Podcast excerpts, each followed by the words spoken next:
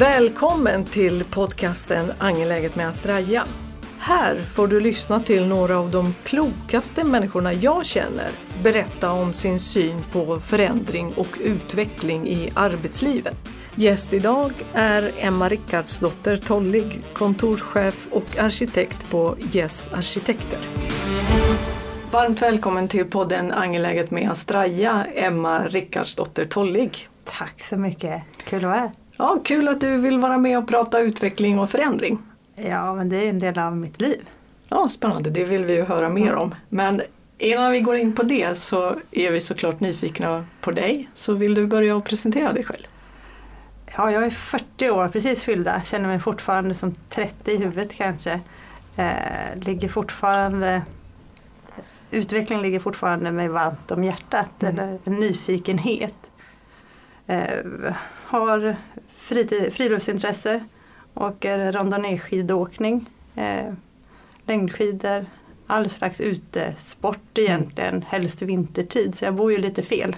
Ja, okay. ja, men jag vet ju att du har eh, bott i Norge. Ja, bott i Norge. Då kunde jag få utlopp för eh, skid, skidintresset.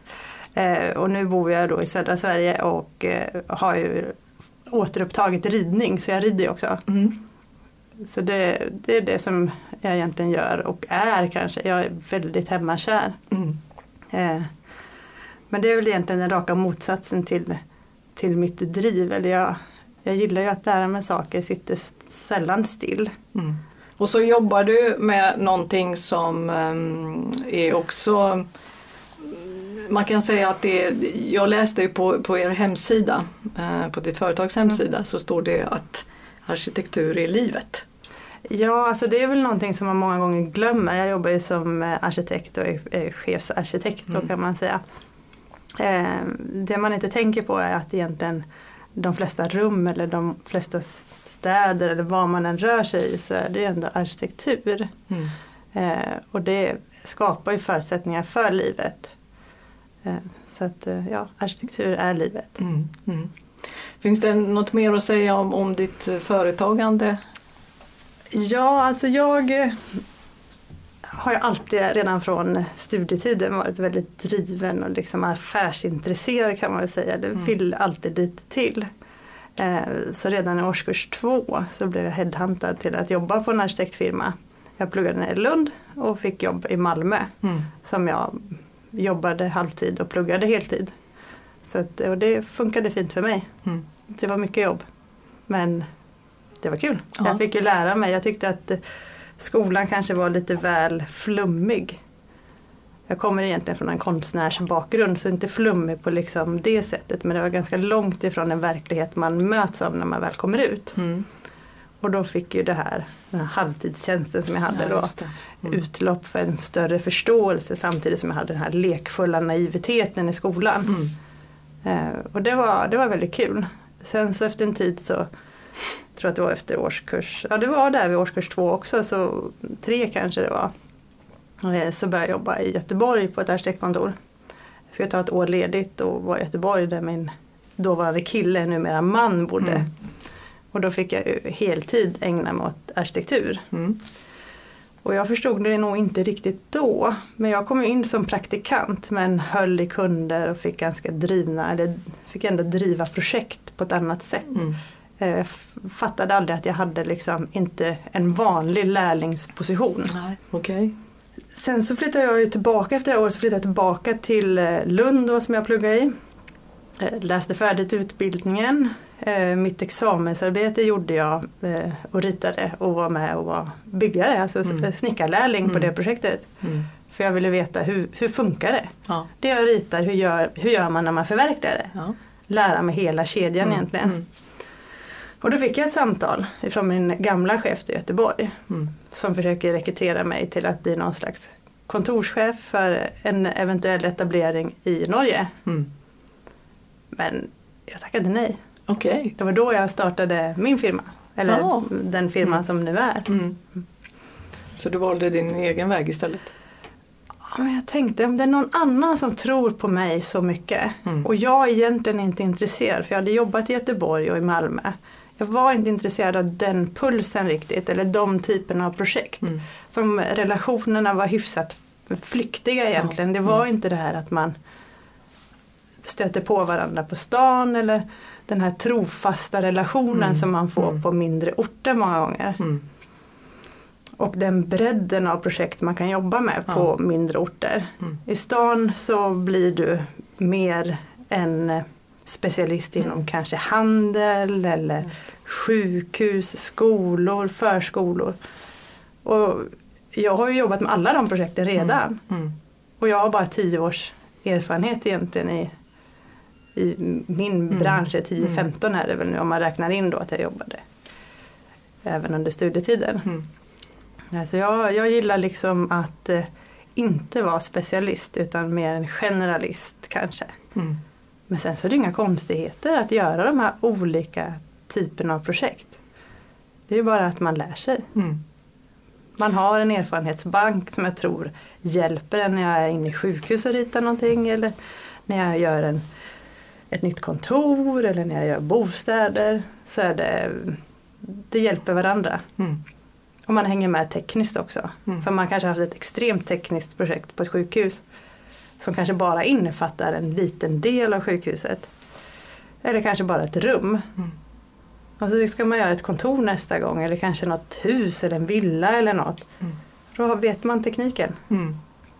Men, och så nu är du ju här i Uddevalla Mm. eh, och eh, man kan väl säga att eh, om arkitektur i livet och eh, man kan ju också utifrån det du beskriver, utifrån de olika projekten du gör, dina drivkrafter i det, så kan man ju också säga att du har ju att Uddevalla eller livet i Uddevalla är också märkt utav det du gör.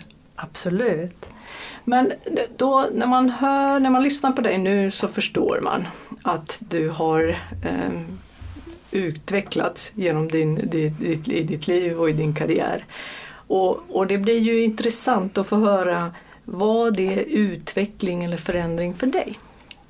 Utveckling och förändring för mig är nog egentligen att våga. Man ska våga sätta på sig alltid en lite för stor kostym brukar jag säga. Mm. Alltså man, eh, jag kommer ihåg när jag var färdig och nyexaminerad Mm. och fick ett samtal ifrån Chalmers. Jag hade ju läst i Lund då och fick ett samtal från Chalmers där de ville ha mig som lärare. Mm. Jag var precis examinerad. Det Okej. kändes som en ofantlig, alltså alla professorer man hade haft var ju gamla eller äldre, Ja, de hade ju varit med länge. Mm. Och så ringer de till mig och tänker att ja men hon, hon kan nog. Och då tänkte jag att jag ska fasen säga ja. Mm. Jag har aldrig gjort det förut. Nej. Men det här blir kul. Ja. Så det gjorde jag. Så det är en form av utveckling, att våga ta steget. Mm. Och våga tro på att något annat är möjligt. Mm. Och att man inte kan allt. Utan man lär sig. Ja. Så det är väldigt eh, vad ska vi säga, ett dynamiskt förhållningssätt när det, när det kommer till just det, det som kanske någon ser som en utmaning eller liksom en omöjlighet. Så ser du snarare det som är möjligt och görligt. Absolut. Allting Eller åtminstone har en förhoppning om att det finns en, en sådan. Ja, så att utveckling är ju, det beror ju på precis vilken fråga det är. Men alltså vi jobbar ju generellt med utveckling i projekten. Men sen så har ju jag liksom många andra chefer utveckling inom teknik för Mm. oss själva som ritprogram. Och det är väl en sån handfast begriplig fråga hur, jag, Mm. hur man kan gå till ett sån, sånt val av en Mm. leverantör av programvara. Mm. Och det kan ju vara för någon som sitter och jobbar, eh, har arkitekt eller byggnadsingenjörsrollen. Mm. Att det är deras verktyg som de jobbar med. Så det är klart att det ska ju funka väldigt bra operativt i verksamheten. Mm. Men för mig är det en mycket större fråga över eh, liksom hur, hur, vem äger programvaran? Är det en stor jätte? Hur pass positiv är den för att jobba med ett öppet filformat som man kan dela Mm. mellan olika eh, discipliner inom bygg då? Mm. Eh, hur eh, motsvarande pdf egentligen kan Mm. man säga. Mm. Eh, och hur, hur ser egentligen eh, hur, hur pass avancerad datahall måste man ha? Kommer det vara möjligt att jobba eh, utanför kontoret? Mm. sitta på tåget och jobba och ändå kunna spara mot eh, server. Att det ska vara väldigt simpel eh, teknologi för Mm. att överföra filer. Mm. Eh, och sen så ska det också vara ett lekfullt verktyg som jobbar med dig. Så att inte programmet ger dig begränsningar i vad du kan formge. Mm. Och sen så hur kan det här också, eftersom vi jobbar även med inredningar och tillverkningsritningar, kanske även för mindre grejer. Mm. Så hur ska det vara för att en tillverkare, eller hur kommer det vara för en tillverkare att ta in våran fil och producera det vi vill. Mm. Men här, här beskriver du ett förhållningssätt som handlar just om att se möjligheterna. Vad kräver det mer av dig? Det kräver ju, först, det kräver framförallt för mig att göra en ordentlig förundersökning. Eh, och vem kan jag ringa? Mm. Jag måste ringa båda lägren. Det finns ju stora jättar, det finns mindre och det Mm. finns Så jag måste ringa båda, båda, båda, båda sidorna på något Mm. sätt. Eh, sen så måste jag också prata med sådana som har jobbat där det kanske finns olika programvaror. Hur pass adaptiva är det här Mm. Mm. verk, verktyget då i Mm. att jobba mellan discipliner. Eh, och sen så måste man ju summera allting ner till att bli ett beslut. Mm. Det är oftast någon slags styrelsefråga i det här fallet för det är ju ändå liksom ett vägval man gör. Mm. Och Du fick ju också en i uppgift av mig att tänka eh, ännu fler exempel. Hur arbetar du för att identifiera förändrings och utvecklingsbehov i, i din verksamhet, i ditt företag? Och om du har något specifikt exempel? Det är egentligen två, två projekt som jag jobbat i. Eh, Egentligen så är det en fastighetsägare som funderar på att eh, köpa en bit mark eller den vill kanske se vad kan det bli av den här marken. Mm. Eh, Och i det här fallet så var det ett kommunalt fastighetsbolag som funderade på att köpa och förvärva mark av kommunen. Och innan det så ville de ju se vad kan det bli av det här området. Eh, det här området låg precis intill en skola. Eh, skolans, eh, skolan tyckte att de själva hade alldeles för lite skolgård. Och runt omkring så fanns det miljonprogramshus radhus, både som ägande radhus och så fanns det hyresradhus. Och det här bolaget ville gärna få till att vi även fick några fler flerfamiljshus. Mm och det första vi gjorde var ju egentligen att analysera tomten eller platsen och infrastrukturen. Finns det buss? Ja, skola fanns det, fanns en förskola. Ja, men ska vi etablera oss i det här området så kommer det behöva finnas en utvecklingsplan för förskolan. Så har de tänkt att bygga ut förskolan snart för att det är ju innan man ens gör en detaljplan. Mm. Eh, hur ser transportvägarna ut? Kan det bli en säker miljö? Finns det några kulturminnen? Finns det någon natur? Eh, någon särskild naturvärden? Mm. Vad, vad är det för konflikter vi kan hamna inom här? Och vad är det vi måste se till att skapa? Och vi måste ju eh, se på för och nackdelar. Eh, men det är lite det här området att de som bor i höghusen de bor i gettot och de Mm. som bor i radhusen de bor fint. Mm. Och däremellan ligger skolan. Mm. Så vandrar du hemåt efter skolan mot höghusen eller vandrar du hemåt mot radhusen? Mm. Vad har det för betydelse? Ja, men eh, det, här, det, här såg jag, liksom, det här projektet såg jag verkligen som att det här ligger precis mitt i mellan de här intill. Och framför mig så såg jag eh, en stor utvecklingspotential. Både för att det skulle finnas fler hyresrätter i närheten av de här finare radhusen. Då. Samtidigt så ville jag också se att man kan göra, idag var det lite svår, svårt, det är en ganska eh, lång väg för att kunna göra en bostadskarriär i det här området. Mm. Det vill säga, man har ju många förutfattade meningar om förorter och så. Mm. Men jag förstår precis, för att det är ju som man själv resonerar när man bor i stan. Man vill gärna bo i det området man kommer ifrån. Men jag vill kanske byta upp mig lite. Nästa gång vill jag kanske hyra ett radhus. Gången efter kanske jag vill köpa ett radhus. Och jag vill fortfarande gå kvar i samma, eller ha mina barn kvar i samma skola. Jag vill umgås med samma vänner och några bor där borta och några bor här men ändå liksom nära. Mm. Eh, och här ligger också en konflikt då i att min uppdragsgivare eh, vill ju att jag ska kika på hur många hyresrätter kan vi få in här. Mm. Så det gäller ju att övertyga först och främst kanske en VD. Och, och nästa nivå är ju att övertyga den styrelsen. Mm. Så här gäller det att börja utbilda. Mm. Eh, visa på goda exempel, åka på studieresa, motivera varför. Mm.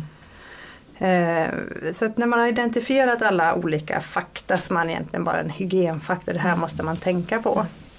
Ja, sen så är det också övertyga stan, Mm. alltså de som ska göra detaljplanen, det här är en god idé. Mm. Så mitt underlag måste ju prata till många olika personer. Mm. Olika, mm, olika människor måste förstå vad vi vill. Mm. Hur gör du för att liksom få till den här väven utav eh, olika åsikter och tankar och drivkrafter? Vad, vad krävs av dig? Ja, men det krävs en stor lyhördhet. Mm. Jag förstår ju att min uppdragsgivare be- betalar mig Mm. för att jag ska tillgodose den personens intresse. Mm. Men ser man bara ett perspektiv så ser man ingen långsiktig samhällsförbättring heller. Utan det är ju på något sätt att vara lyhörd, även vara lyhörd i lyhörd och modig egentligen. Mm. Att våga presentera en idé som innebär då att ja men ni får två plättar här. Men Mm. resten ska vi sälja vidare till någon annan. Eller dela upp den här marken på det här sättet. För att här ska vi kunna ha något mer. Vi ska tillföra ett mervärde för människor som bor här. Mm. Och också skapa ett flöde mellan de här områdena. Lite som, som en sluss, alltså en mjuk övergång. Mm. Och att det inte blir den här knivskarpa linjen emellan var man bor. Mm. Utan att det ska blandas upp. Mm. Och sen så jobbade jag samtidigt med det här 60-talsområdet. För att få in mer hus och mer människor. Alltså de 60-talsområdena är oftast ganska glesa. Det är stora innergårdar tycker man. Men alltså det är ju typ en stort stadstorg. Mm. Det är ju ingen som vill vara där. Nej. Så hur jobbar man med det? Hur kan man få in mjukhet i de här mellanrummen? Mm. och fylla på. Och då, i det här fallet så var det, de här projekten jobbade jag, eller vi, med parallellt kan man väl säga. Eh, och eh, vi hade samtidigt då så låg det en detaljplan som nästan skulle bli godkänt eller, eller godkänd skulle gå igenom. Och i, när man gör en detaljplan i 60-talsområden så får man sällan några överklaganden. Det, det ligger inte för, de vet Nej. inte processen. Alltså det är väldigt blandade kulturer. Okej. Mm. Och man får sällan några kommentarer. Hade vi gjort det på Östermalm eller på någon fin, Mm. fin adress så kan du räkna med att du får överklagan. Då kan den här processen som kanske i det här läget tog 4-5 år. Mm. 15 år är inte ovanligt att det tar på Ja, sådana ställen. Och, och vad beror det på? Det beror lite på att vi, ja det är en samhällsfråga ska jag säga. Vi har inte varit bra på integration i Sverige. Vi har inte lärt ut vårt sätt att tänka, hur processer fungerar. Mm. Att man får till och med ha en åsikt mot staten egentligen blir det kommunen i det här Mm. fallet. Och man bjuder inte in på samma sätt. Jag tänker att eh, det, jag får vara deras röst Mm. i de här lägena Mm. Mm. många gånger. Ja. Du har ju ett uppdrag Mm. såklart Mm. och det är ju tydligt för dig. Mm. Men det låter ju också som att du går in och ut i olika Identiteter, identiteter och roller Ja, absolut. under en sån här process. Ja. Jag tänker att jag blir nog väldigt bra skådespelare om jag provar det yrket ja, också. Just det. Ja. Nej, men det är just Ja. att förstå och sen så är jag ju väldigt mänskligt Ja. intresserad. Mm. Jag tycker ingen människa är, är värd någonting mer än någon annan. Nej. Jag tycker bara att det är sorgligt att man inte får överklaganden Mm. på vissa ställen och det jag tycker att man borde få mycket mindre överklaganden på andra Ja, ställen. Mm. Hur, hur herbergerar du allt det här i dig själv? Vad är svårast och vad är lättast? Ofta så handlar det ju om pengarna, alltså man måste ju förstå pengen i projektet. Mm. Det är där besluten ligger. Mm. Så det jag gör ska inte behöva kosta mer Mm. än ett annat Mm. beslut. Mm. Eller så får jag ordna att det här finns pengar kvar till det jag vill åstadkomma eller vi vill åstadkomma. Mm. Eh, så det gäller att liksom kunna alla delarna egentligen och vi är mycket facilitator, vi Mm. arkitekter, i yrkesrollen. Mm. Vi, vi är generalister inom bygg egentligen. Mm. Men det jag också är väldigt intresserad av fastighetsekonomi så det förstår jag också. Mm. Det underlättar då i, i det här fallet att Absolut. ha förståelse för Ja, det. Ja. och så gäller det att man jobbar tillsammans med i en bra arbetsgrupp eller Mm. har en bra projektledare och att man svarar på varför vi behöver göra en förändring. Mm. För det innebar att vi kunde få en till en åttonde våning på, på det här huset. Vilket gör att vi får större ekonomi i fastigheten vilket gör att vi kan dessutom ta oss an utemiljön. Mm. Och det är ju ganska, du kommer ganska långt på en miljon kronor Mm. i form av landskapsplanering eller någon duktig landskapsarkitekt som kommer och hjälper till. Mm. Vilket ger ett mervärde för, vad kan det vara som bor i det där? 100, 100 lägenheter eller något? Mm. Vårat är 60 tror jag. Mm. Så att det måste ju vara 120 lägenheter eller något. Mm. Så det kommer ju vara en förbättring för hela området eller Mm. för hela det kvarteret som det, som det blir i det här fallet. Så den här mm, ena projektet var lite mer handgripligen ska snart byggas och det, an, det andra projektet var en förstudie i det här Mm. gränslandet mellan höghus och låghus och skola. Och skolans eh, konflikt eh, eller önskan om en större skolgård det, det kan man läsa inom, det gav jag svar på att det kan man läsa inom det befintliga de redan har. Mm. Och de hade ju glömt bort att tänka att man kan ju lägga en viss del av utemiljön på den här sidan. Där har vi ju ingen logistik utan Mm. där kan vi bara dra om cykelvägen lite grann. Mm.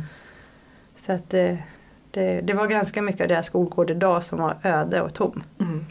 Som inte var utnyttjad, som var tråkigt planerad. Mm. Mm. Så det är också landskapet som kan jobba egentligen mer där. Mm. Så, Men här kommer du in då. Du är ju du är experten och du ser den här potentialen också. Och så möter du några som då känner sig begränsade utav an, rädd, rädda, rädda, för förändringar oftast. Utav, um, liksom, det kan vara i form av resurser eller något, annat. Mm. Hur, hur närmar man sig liksom den problematiken?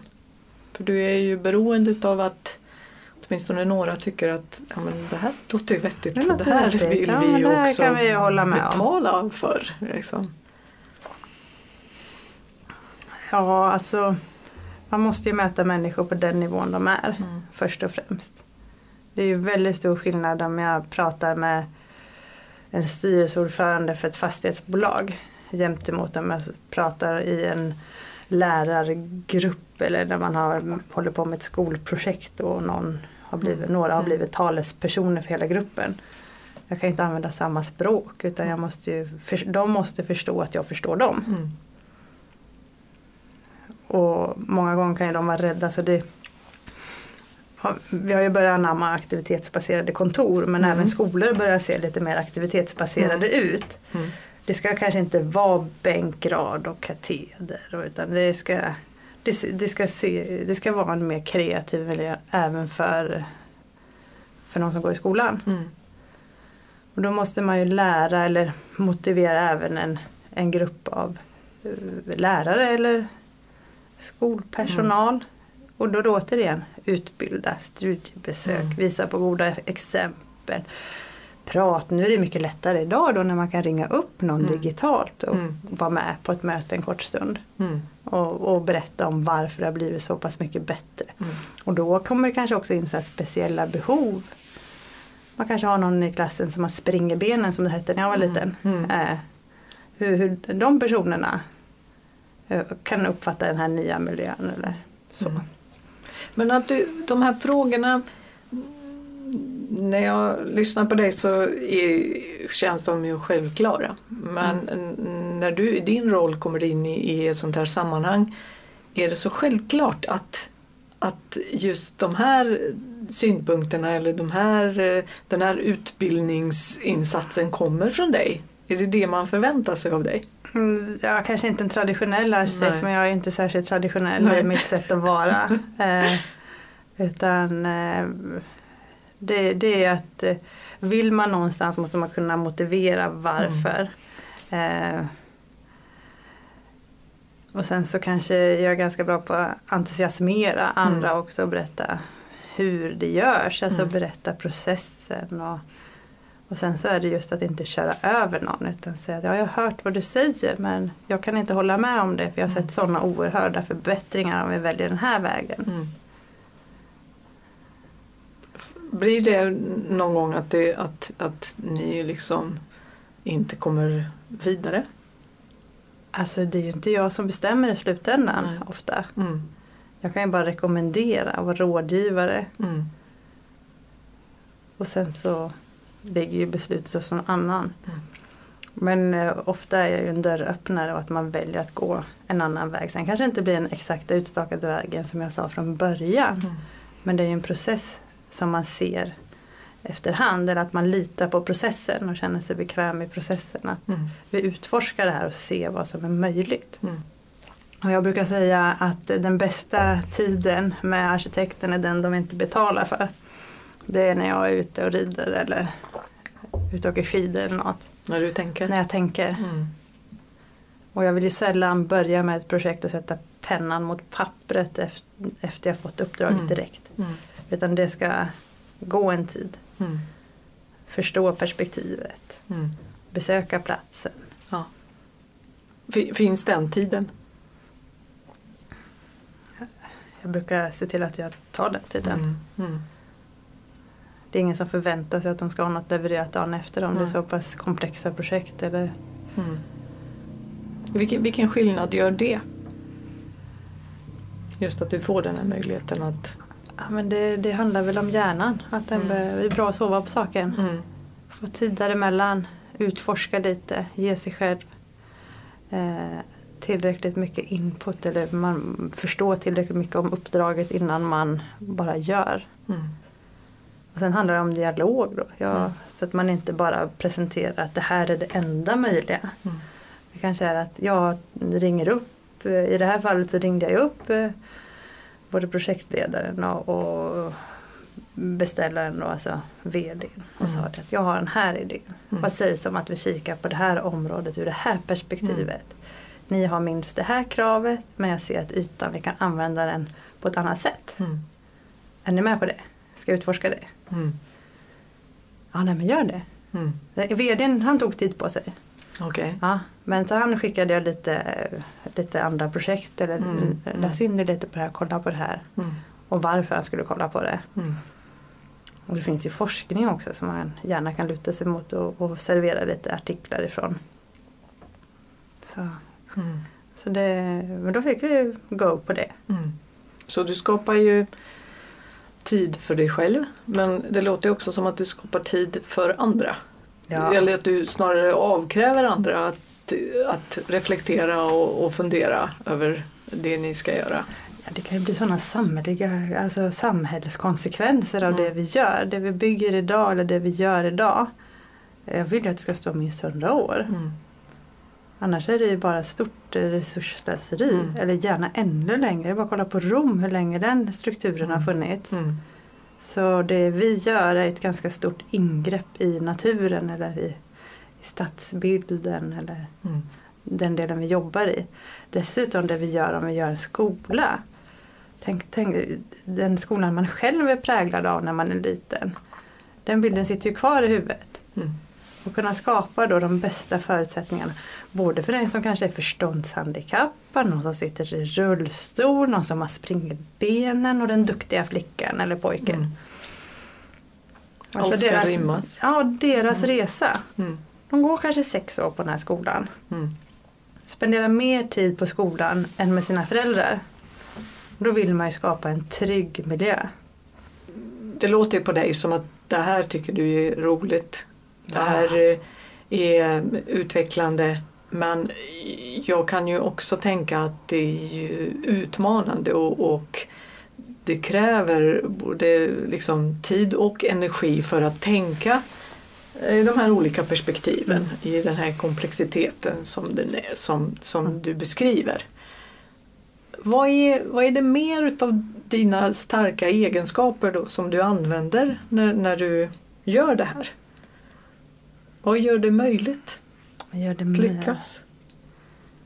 Jag är vansinnigt envis. Mm. Alltså jag tror ju inte att man någon gång är fullärd. Och jag minns när jag satt på kontoret i Göteborg. Så fanns det en farbror där. Och så satt vi och fikade och sa det, du Hans. Känner du att du kan det här yrket nu? Nej du Emma, det lär man sig aldrig. Nej. Och den som säger att de kan yrket, då, den ska du akta dig för. Mm. Så det är den, eh, den naiviteten, eller den, den förståelse att du inte kan allt än. Eller Mm. du har inte, allt är inte gjort än. Eller Nej. utvecklingen har inte stannat av eller du har inte stannat av. Mm. Och envisheten är ju en, en, eh, en bra egenskap att ha. Ja, det är en förutsättning ska Ja, jag säga. ja. För att om du inte är envis så kommer du inte komma över den här kanske informationspucken eller Mm. Kunna övertyga någon som kanske inte pratar ditt språk. Eller, eh, ja, Mm. du, du, måste, du måste verkligen eh, vara envis. Mm. Mm. Och sen så är ju projekten, jag menar det jag ritar nu som kanske är en förstudie, det kan ju ta de här tio åren Mm. innan, innan en detaljplan finns och innan man ens kan sätta spaden i jorden. Så jag måste ju Mm. också förstå tidens gång mellan nu och beslut, att det kommer gå att bygga där. Mm.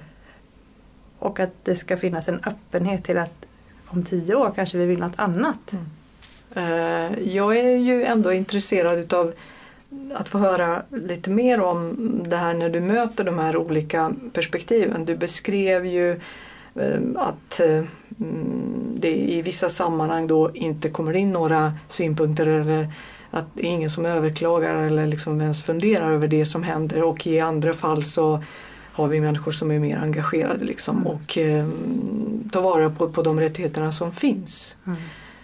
Och när du möter just De de, här olikheterna, Ja. så att säga, de här Jag brinner ju lite mer för de svaga än Ja. för de starka. Mm. Eh, för de starka behöver ingen mer ved på sin brasa. Nej, nej. Eh, däremot så försöker jag få igång ett projekt i ett 60-talsområde eh, där vi har mer medborgardialog. Mm. Eh, man tror, det är så mycket vi och dem Mm. i det här. Och du kan tänka dig att vi, vi när vi kommer dit kommer dit i fina bilar och besöker. Mm. Men det finns faktiskt människor som lever där. Och hur Mm. kan man möta dem och förstå att det finns inom den här strukturen av massa byggnader och massa lägenheter. Så finns det olika föreningar, det finns olika kvinnoföreningar, olika spelföreningar, Mm, det mm. finns annan kultur. Bara kunna möta de här nyckelpersonerna ändå som, som kan eh, som kan hjälpa till att få igång en dialog. Och det kan ju Mm. kanske ibland vara tvungen med tolk för att eh, det kan finnas människor som inte Mm. kan vårt språk. Eh, men just att kunna se hur man kan lyfta även and, andra. Mm. Nå- något som vi inte vet än. Vi vet inte vad det är. Vad kan Mm. tillföra det här området som vi egentligen inte Mm. vet om. Mm. Jag är ju svenskfödd så jag har ju mindre erfarenhet av de här massa kulturerna som finns. Mm. Så bara få, få fram och få fatt i det som kan göra att området blir välkomnande, blir deras hem. Här har vi tillåtelse till att odla Mm. själv precis som jag gjorde hemma. Mm. Eh, det här är det här varma möj, möjliga området. Mm. Man får göra egna initiativ här. Man Mm. får... Ja. Mm. Så det, jag hoppas att det projektet kommer att gå igång. Ja. Det kommer jag tycka är skitkul. Ja. Hur vet du att det har skett en, en utveckling eller förändring? Givet det, den insatsen som du själv investerar i det här. Men det, det, det ser man ju rätt fort. Man, man ser ju, och särskilt om man har jobbat med personen under längre tid, eh, så ser man att eh, någon som kanske var ganska trångsynt i projekt 1 har öppnat upp sig i projekt 2. Mm. Och projekt 3 då pratar vi kanske, kanske vi till och med har en diskussion eller liksom berikar varandras initiativ. Mm. Så det handlar också om att bju- bjuda till eller bjuda in och Mm. lyssna. Mm. Vilka andra gör det här möjligt? Förutom dig själv? Ja, det är alla mina medspelare. Mm. Eller också att jag ringer det som många andra skulle säga är sina konkurrenter. Mm. Lyfta telefonluren och ringa till någon som kanske har gjort ett skitbra projekt i Västerås Mm, eller i Norrköping. mm, mm. Eller, eh, och ringa till den som ligger bakom det och fråga om hur gick processen till? Mm. Hur gjorde ni? Hur mm. jobbade ni fram det här? Folk är inte dumma, man är väldigt hjälpsam som människa. Får du, får du hjälpsamma ja, ja, ja, ja. svar och förslag? Och Vad var tips? era fallgropar när ni jobbade ja, med det här? Vad bör vi inte göra? Vad bör mm. vi tänka? Mm. Och då får man ju, en, man gör ju antagligen nya misstag men man gör inte samma. Nej. Så det är väl också att vara lite modig eller ringa någon mm. som man kanske har som sin idol eller ja, mm. i, i, min, i min bransch. Ja. Emma, vad, vad står du inför härnäst? Ja, alltså jag är alltid inför ett nytt projekt hela tiden. Eh, jag tycker väl generellt sett att våran bransch eh, står ju, står ju liksom inför miljöaspekten väldigt mycket och som många gånger nonchaleras i projekt.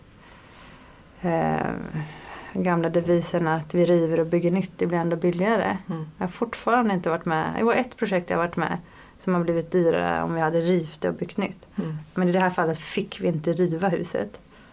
Men generellt sett så tycker jag att eh, vi står inför eh, en miljö, miljöfråga som det här eh, cirkulära byggandet man mm. pratar om. Att vi upprättar, tar hand om våra byggavfall eller inte bara förvanskar och mm. inte titta, stirra sig blind på, på en siffra som säger att fönstren behöver bytas. Ja, vad kostar energin då att tillverka nya fönster mm. istället för att vi mm. underhåller de vi redan har. Mm. Att vara lite mer sunda i besluten. Mm. Holistiska. Ja, mm. och det brukar jag säga att jag vill gärna vara en holistisk arkitekt men det låter ju väldigt mycket som att leka gud men det är inte det jag menar. Nej. Men ha en förståelse för, för kedjan, alltså hela kedjan. Mm. Inte bara vad vilken är energiförlusten i den här fastigheten och hur mycket förbättras den mm. om vi byter fönster. Mm. Ja, det är en ganska trångsynt fråga. Eller, mm. ja. Vad händer då om vi underhåller fönstren? Mm. Vad händer om vi underhåller fastigheten istället? Mm. Jämt emot om vi renoverar med stora drag. Vi mm. ska ta hand om det vi har. Mm. Vi behöver inte producera massa nytt alltid. Nej. Tusen tack Emma. Eh, vi hoppas att, att du är kvar här och att du gör skillnad eh, för oss som bor i den här staden. Eh, så tusen tack för att du ville komma hit och berätta om hur du ser på utveckling och förändring. Ja, tack så mycket. Tack. Jag kommer gärna tillbaka. Ja, du är välkommen. Tack. Du har lyssnat till Angeläget med Astraja med mig Genana Poljo. Podden är redigerad och producerad av Henrik Mossberg och du hittar oss där poddar finns.